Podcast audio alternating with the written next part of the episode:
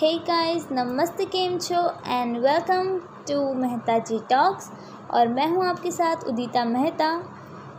इस चैनल पर बेसिकली मैं आपके लिए पोइट्रीज़ लाती हूँ हिंदी और इंग्लिश में जिसमें से मैं कुछ खुद बनाती हूँ और कुछ आप लोग जो मुझे वॉइस नोट्स के थ्रू भेजते हैं वो लाती हूँ। सो so, आप बने रहिएगा मेरे इस चैनल पे मेरे साथ। अभी स्टार्ट करते हैं हम हमारी पोइट्री नंबर वन आज मैं दो पोइट्रीज़ लाई हूँ एक हिंदी है और एक इंग्लिश है। जो हिंदी की पोएम है, उसका टाइटल है, कोई तो आसपास रहता है। सो मैं इसे स्टार्ट करती हूँ।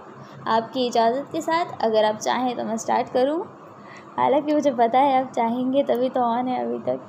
सो लेट्स स्टार्ट कोई तो आसपास रहता है, जो खामोशी में ही सब कुछ कहता है, जो हमेशा सही है, पर वो सामने नहीं है।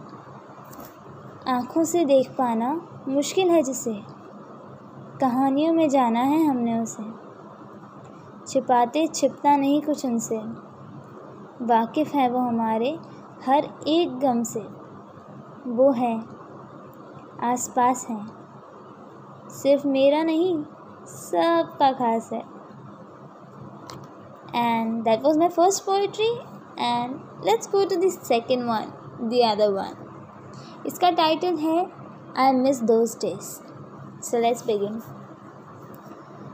I miss those days when my walk was a matter of happiness, the days when even my single word made everyone smile.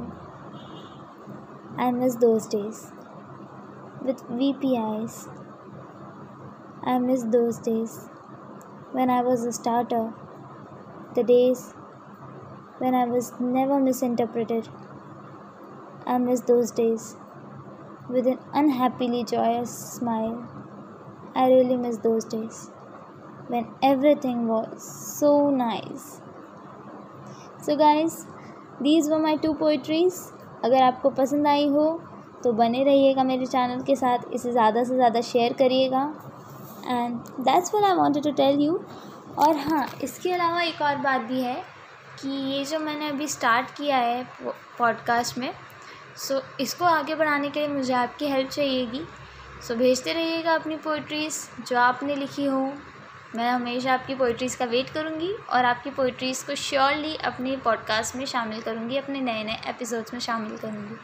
So thank you मिलते हैं अगले एपिसोड में। Till then bye and take care